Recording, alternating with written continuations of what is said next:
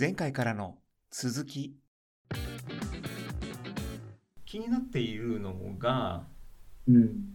調節できる方はいいんだけど調節できなくても大丈夫の方とかのアイデアとかだよねうん。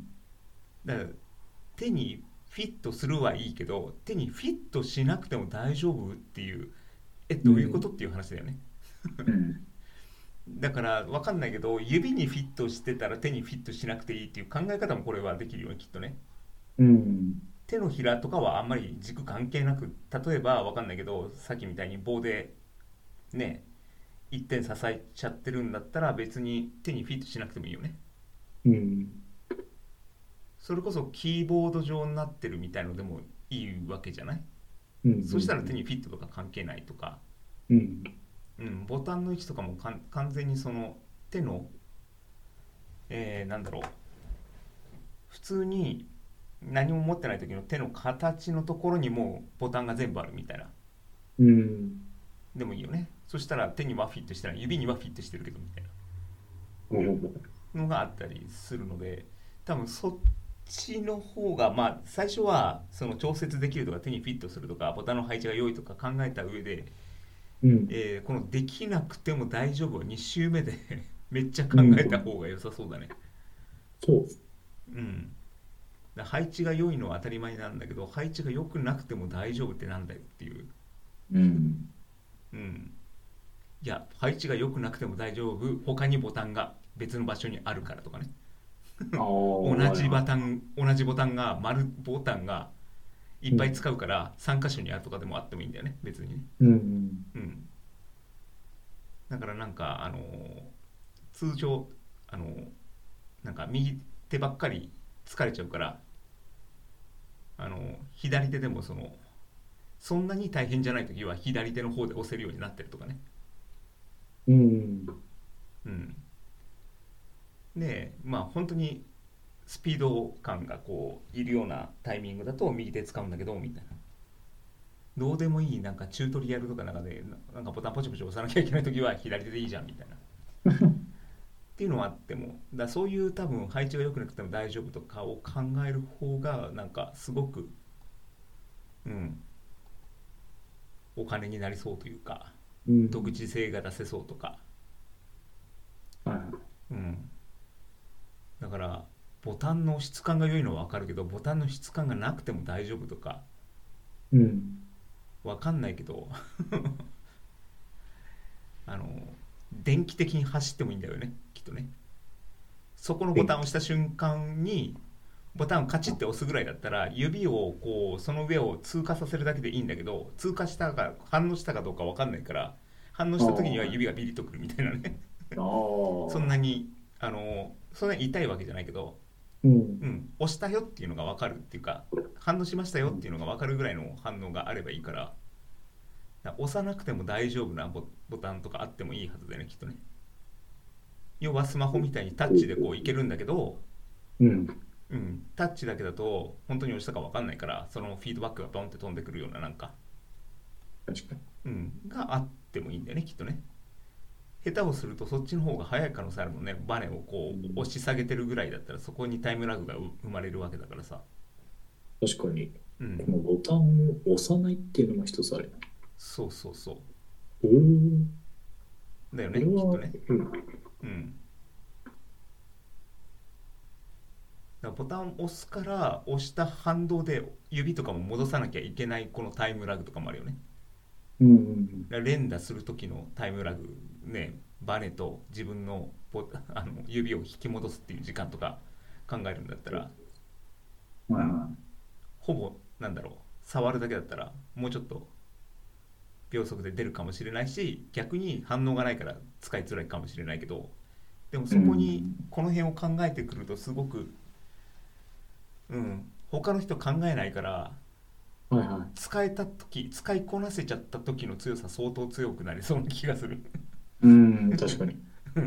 すげえ速いみたいなボタンの切り替えがみたいな だって押してないじゃんあれみたいなうん。うんなんかわかんないけどあのピアノとかってさ指をこう一つ一つ押していくんだけどはいはだからピアノの鍵盤を親指で右から左にチャラランってなやるみたいにうんうん。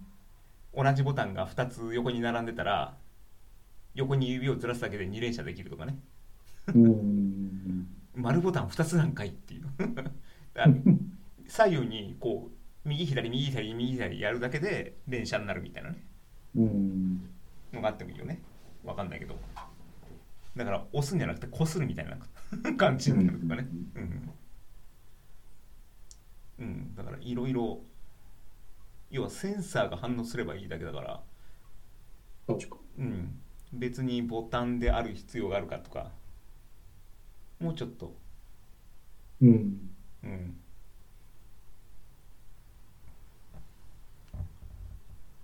なんかこうんううんん、そっちの方のアイデアを出せると、まあ、使えなかったとしてもねうん。いいしなんだろう遠いボタンはそっちの方がいいかもしれないしね。近いボタンはちゃんとしっかり押せた方がいいけど。はいはうん、あの LR ボタンっていうか L2 とか。はもうセンサーでよくね？みたいな。確かに。だからどっかのボタンはそれがマッチするかもしれないしね。全部とは言わなくてもいいし、うん。うん、とかおなんーかいろいろこの辺はうんしなくてもなんとかしなくても大丈夫な方はすごくこううん。うん、美味しいアイデアがいっぱい出てきそうなこう問いかけだよね。そうですね。うん、だ多分この調節できて手にフィットして配置が良くてボタンの質感が良くてコントローラー自体の重さが変えられてコントローラーのでモチベーション上がるっていうのは多分一般的な考え方だよね。うん。うん、できなくても大丈夫とかいう方がすごくこう一般の人は考えない。うん。うん。うん、方だからだからなんでそのボタンうまくこう切り替えやられるんですかってそろそもそもあれだもんねあのターンテーブルみたいに回しちゃってもいいしね。うん。わかんないけど。あの丸三角四角×とかあるじゃん？あはどういう使い方してんのかもしんないけどうん。こう守りに徹してる時に使うボタンが一番手前に来るんだけど攻めに徹する時は違うボタンを押すんだったら一番近いとこをちょっとずらしてこう。ん。う、うん、こっちのボタンばっかり押す時とかね、うん。うん、だから親指の自体のボタンの押す位置は変わらないんだけどあのうん。ボタン自体の位置がこう使ってる最中で戦闘中にこう移動できるみたいな。うん。リボルバーみたいにこうガチャンって動いてりとかして。はいはいはいはいはい。とかもありでね。わかんないけど。うん、またありかもしうんだってわかんないけどあのーうん索敵してる時とね見つけて撃つ時って全然なんか操作違いそうだから。うん。その時にボタン配置変えてもいいかもしれないよね確かうん要は脳みそがパニックを起こさなければいいわけだからその人に。はうん。使いやすいようなのでスパッと丸×ボタンが入れ替わってるみたいな なんかあの人親指同じ場所を連打してるようにしか見えないんだけどうん。丸×を違うところで入れ替えてるからみたいなはいはいはい。早いぞみたいな親指は同じペースで連打してるんだけど丸×がこうねどっかでスイッチングできれば別のところでうん。左手とかでスイッチングかけられれば、うん、同じボタンを押してるようだけどみたいな、はいはうん、なのも考えられちゃうよね、い。うん。うん、それが本当に戦闘に役に立つのかは分かんないけど、でもまあ一つの形としてうんです。、そうだよねだってもうだ勝つんだったら何でもするんだったらそういうのもねうん。多分アウトなのは連射機能がついてるとかはアウトなんでしょきっと、うーん。そうっす。うん、アウトの企画もあるからそれも調べとかないと、はい。それを一個見つけて、うん。その PS4 だけうんうんなんですけど、うんこの要はソニーが出してるうんうん。コントローラー、うんもしくは認可を下ろしたコントローラーうんうん。以外のコントローラーをつなぐとうんうん。8分で切れるっていう確かルールがあって、うんうん。でそこを突破しなきゃいけないんです。うん。じゃあそれは普通に企画をまあある程度できた段階でうん。みんなに販売するぞになったら取りに行けばいいってことだよね。うん。うん。どういうふうにこう許可を出してるのかはちょっと分かんないけど。そうですよね。俺もまだそこまでは調べてないんですけど、そこは結構課題だし、多分足でやるのはアウトなんですよ。ああはい。多分足でやっちゃうと、うんでも大会規則とかにのっとってないのかな？それ大会規則だと許可受けたものだけっていう話ね、そうです。だからその細かいのをちょっと調べなきゃダメっていうか問い合わせなきゃダメとかうんっていうのが一個ありますか？うん、まあそれは結構言ってくれるんじゃないのかなうん。いやプロのプレイヤーから結構来てると思うよそういうのってうん。どこまで改造していいんですかってうん。だからそういううここまでいいよっていうのはだから下手したらボタン同じボタン2つつけちゃいけない可能性もあるしねうん。うんだからあのさっきみたいにスイッチングするみたいなのはできない可能性もあるそうなんですよね。うんそこら辺も含め。でもその1ボタンにつき1つのものしか使えませんよって言っても、さっきみたいにリボルバーみたいにガチャンって回すんだったらうん。うんできそうな気はするうん。うん問題なくいけど。うんだから分からないけどいやこういうのが考えるのがとても面白いなと思ってたりする確かに。うん一番ここが最初の面白みというか。うん。で、でこれできうん。はいはい。トライアンドエラーして、うんうん。売って売れないみたい。いやまず勝てるか勝てないかでしょ。自分が使ってみてうん。成績が上昇するぞと、な。うん。だから8分は逆に言うと何でも使えるんだよねきっとね。うん。だから8分間で何1試合終わらないのそれだと文間だと終わらないです。基あ本、あ、でもまあゲームによるんです。うん。なんか1ラウンド何分で決められてるゲームなら大丈夫ですけど、うん。うん僕がほとんど最近やってるのは、うん。1試合何分っうん。ていうもうでかいんですよ。20分とかうん。25分ぐらい取られてやるパターン。うん。が今あの、しうん、でもなかなか難しいんですよね。うん。まあ分かんないけ本ど、うん、ゲームのその特質によって変わっちゃう。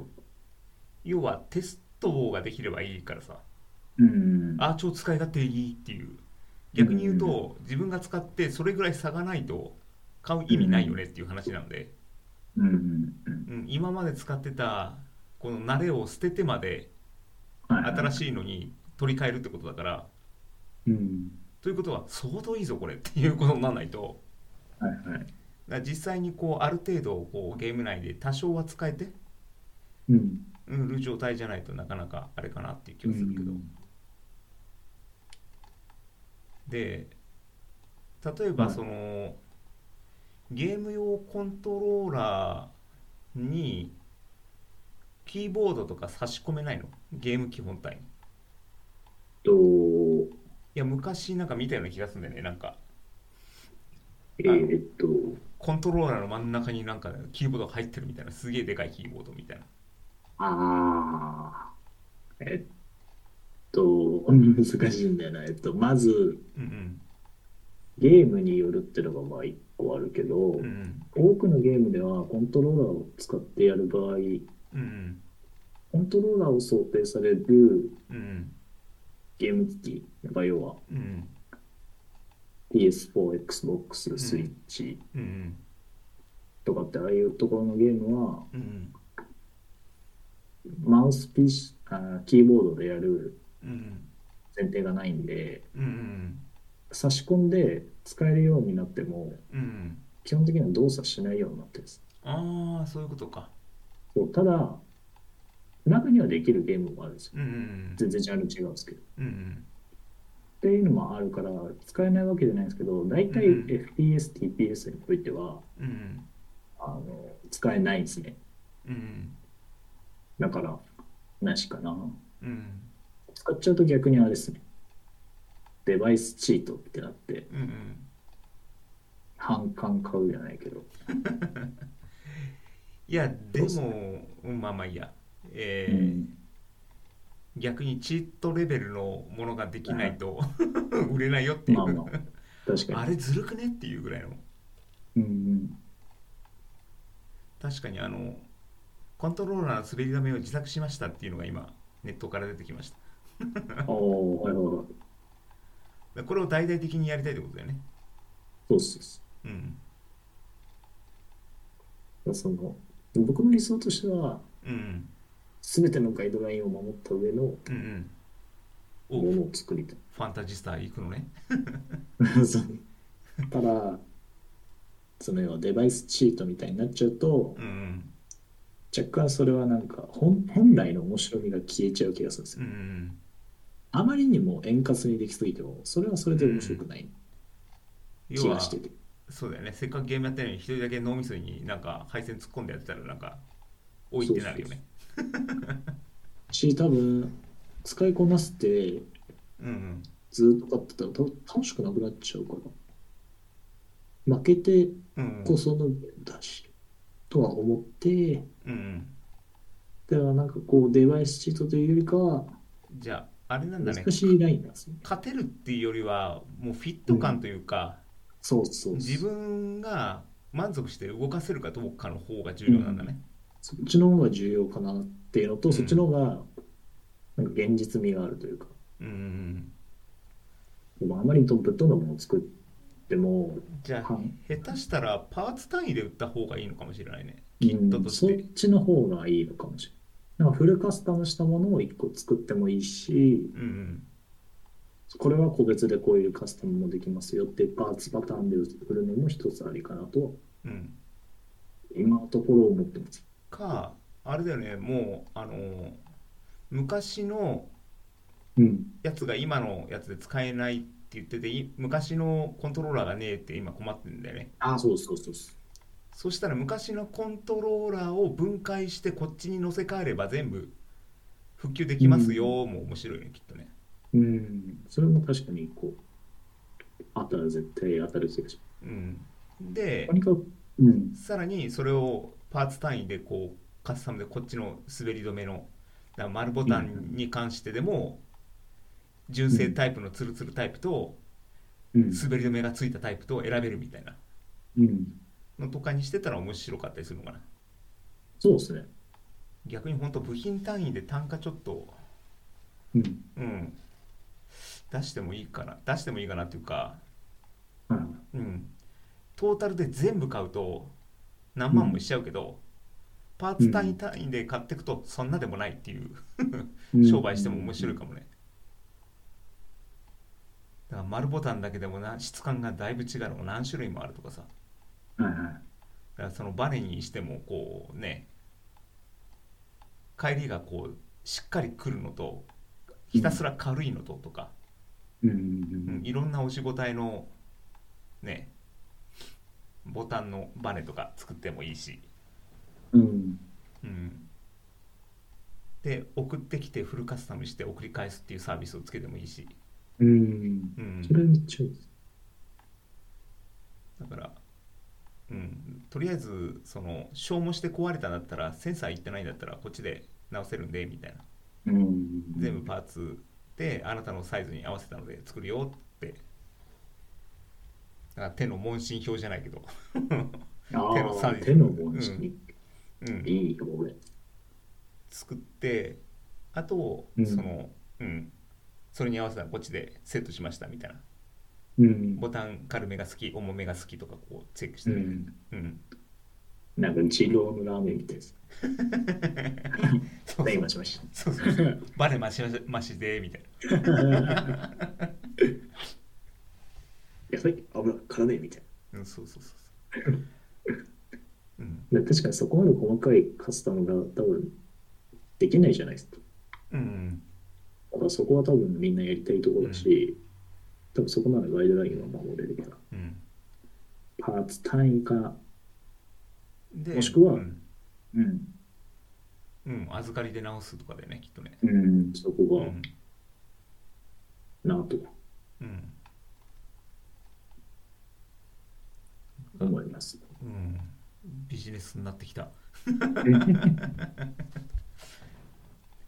な慣れてくればね別になんだろう。ん、う、うん、自分がやらなくてもいいからね。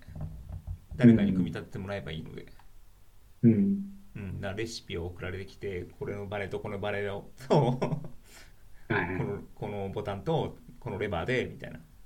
うん、やって作ったらそれ通りね組み立てたらできるようにしてあれば、うん。うん、だって一日何十件も来たらもう死ぬもんね。パンクします。うん。誰かに頼もうみたいな。バイトやったおうでいいよね。うん、手の器用な人ちょっと。なのではいはい。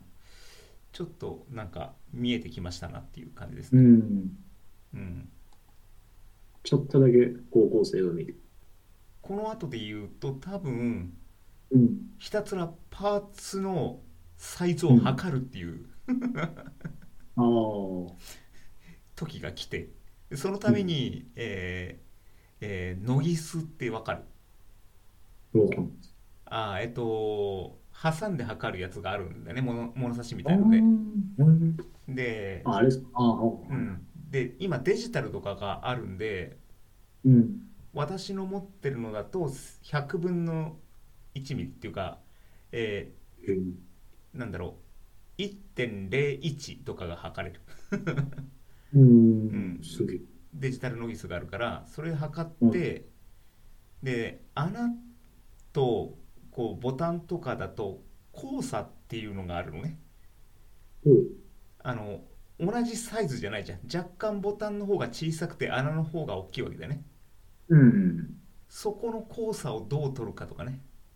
うん、それだとほんと100分の1ミリの世界なのね、うん、うん、あの隙間って100分の1ミリ単位でもう決めてるんで、うん、ううん、ん、その交差をちゃんと測れるので測っとかないと。うん、うん。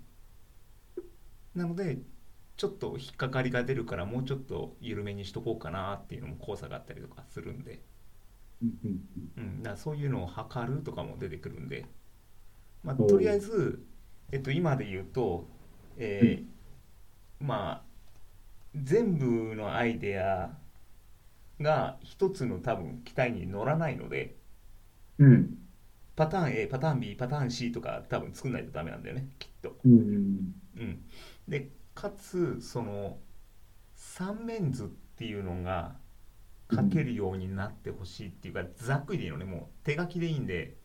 はい自分しか分かんなくてもいいんだけどただ、うん。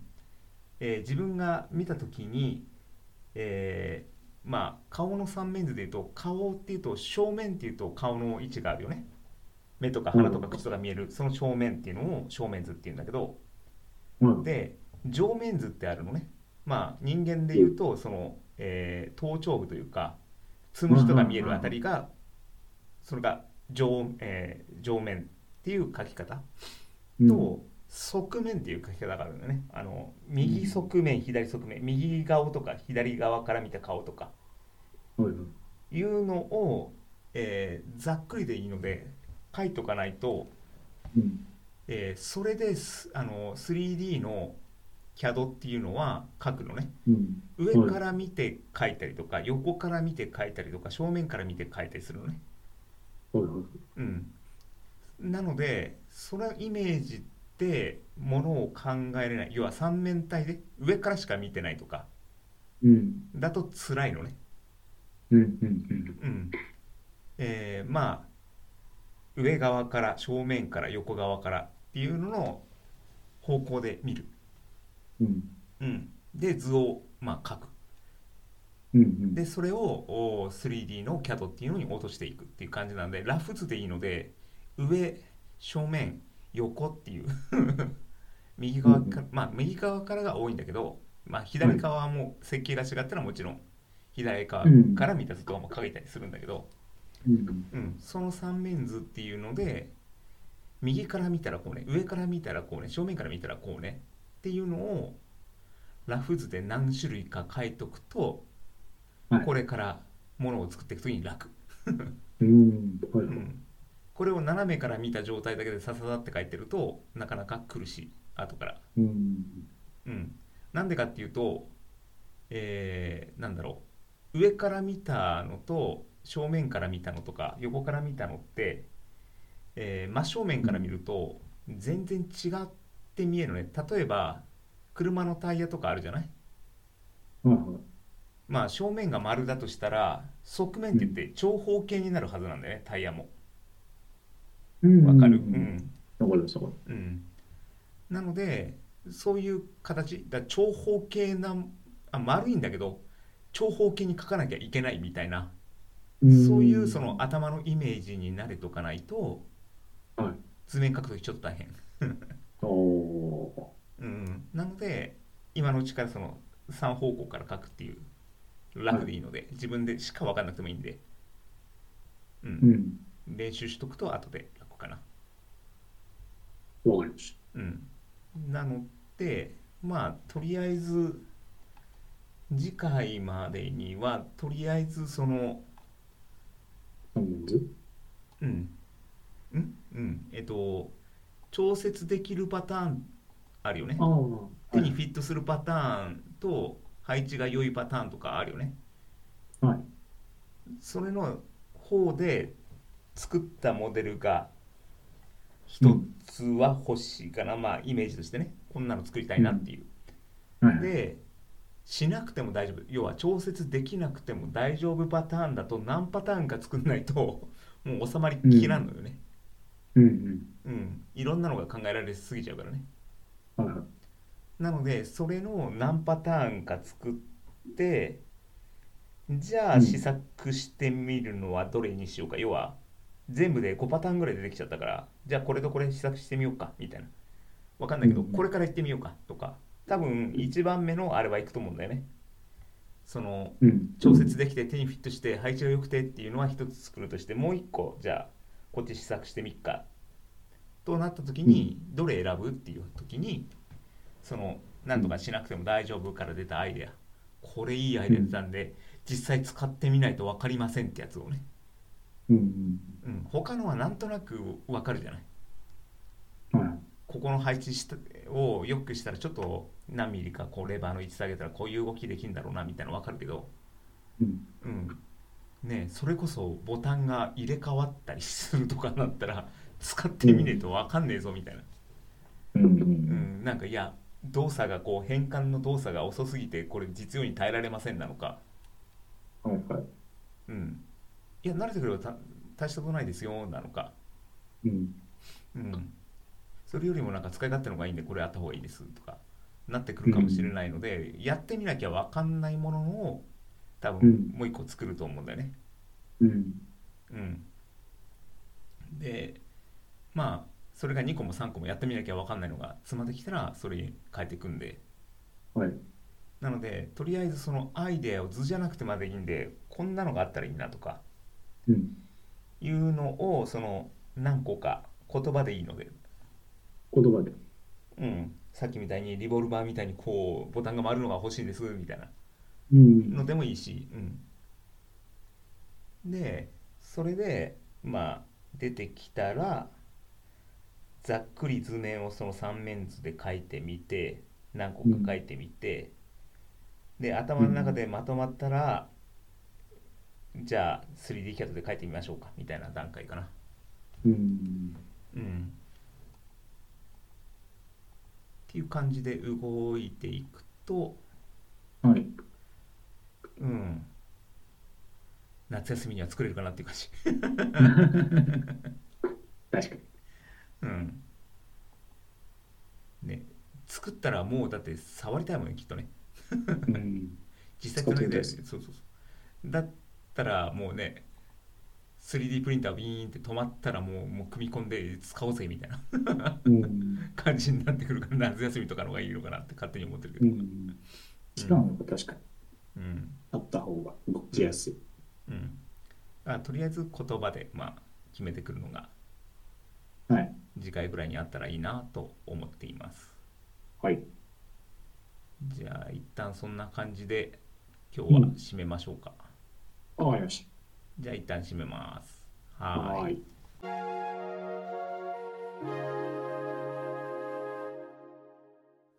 この番組は経営の面白いところを抜き出して遊んでいるラジオです。利益を上げたり、経営学を教えるためには作っておりません。厳密な交渉は行っておりませんので、ご了承の上お楽しみください。